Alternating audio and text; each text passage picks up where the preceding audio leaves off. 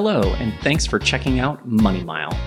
We help active people looking forward to an active financial independence, a phased retirement, and eventually leaving a meaningful legacy. Here, you get to listen to personal financial education from an expert that has been guiding people to their financial independence for over 20 years. This is not your typical financial podcast. Our content is delivered in 8 to 10-minute segments that will ideally align with 1 mile of your long, steady run each week. This could also work as part of a warm-up or cool-down for other workouts, but we'll leave that up to you. Most of the episodes will have a follow-up action for you to take. Each conversation is designed to help you understand how to move your financial situation forward. After all, it's not what you know that counts. It's what you do. Keep in mind that if you work out, everything else will too. Over the last couple of episodes, we've talked about the unique financial challenges active people and endurance athletes will face. In our last episode, your homework was to think about your property casualty, medical insurance, education planning, estate planning, and financial balance. I would love to hear about your progress in this journey and how your homework is coming along. Please email me at info@wallerfc.com and let me know how things are going for you. In this episode, we're going to talk about a little something special for the triathletes in the crowd. If you are not a triathlete, please stick with us, and I hope that this is valuable for you as well. As a triathlete, there is one specific financial concept that should be relatively easy to translate into our world. You have got to be involved with multiple things at any given time. If you are a great runner, you have to make it to T2 before you can really do your best work in a triathlon. If you're a good swimmer, an appropriate training plan for you may not have as much work for you in the swim. Could you benefit from it? Sure, we all could. But you might get more improvement by swapping out some of that swim work for an extra strength session on the bike.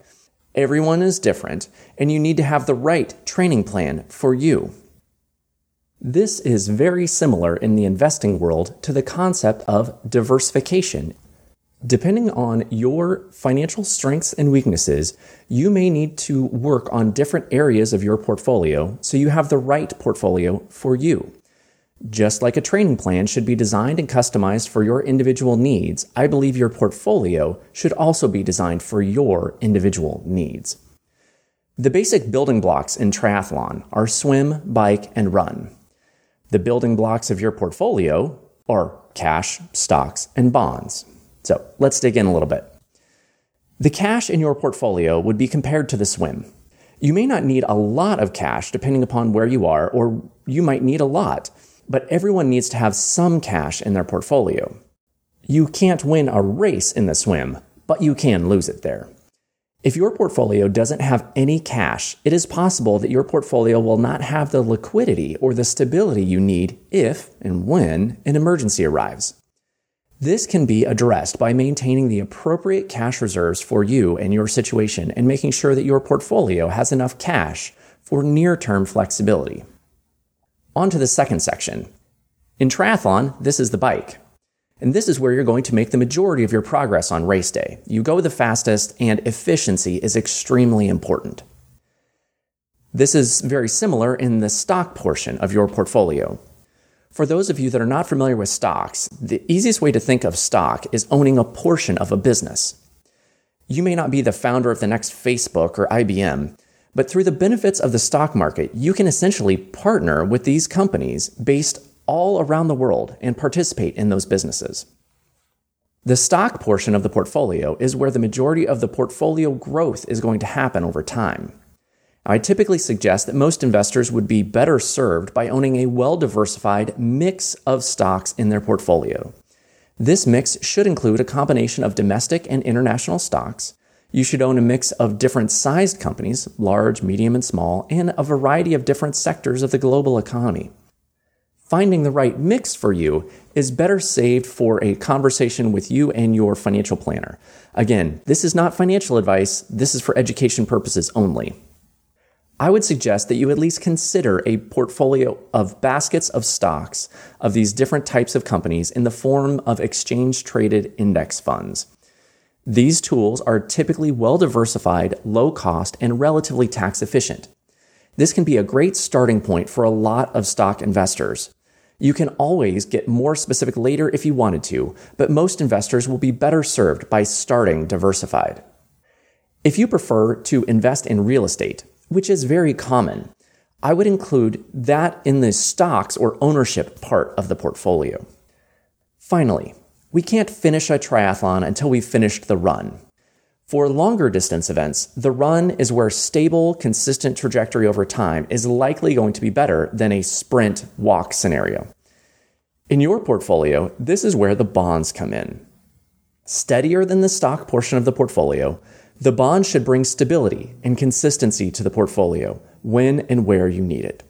When you think of bonds, you can think of loaning money to organizations. It could be municipalities or businesses or, heck, even the federal government. But essentially, you're lending your money to these organizations and they promise to pay you interest and pay you your money back over time. Lending through bonds has historically been a more stable form of investing than stocks, but you also do not get the growth that you would from the stock side of the portfolio.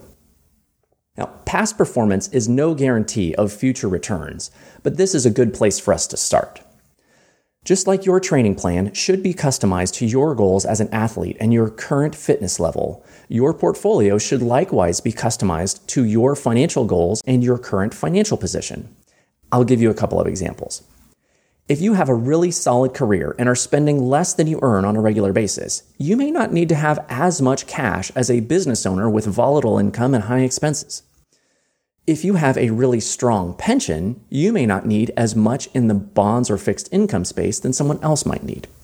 Now, you might notice here that I said as much. I think everyone should have a mix of these assets in their overall portfolio.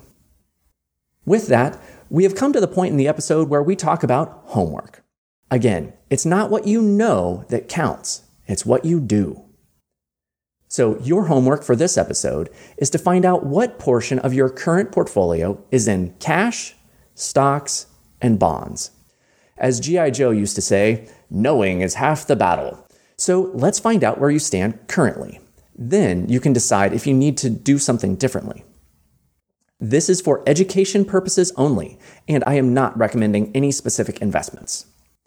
I would love to hear from you what your current mix of cash, stocks, and bonds is, and whether or not you think it's right for you. You can email me at info@wallerfc.com. If you have any questions on this or have a difficult time figuring out your homework, I would recommend you talk with your friendly neighborhood fee-only financial planner.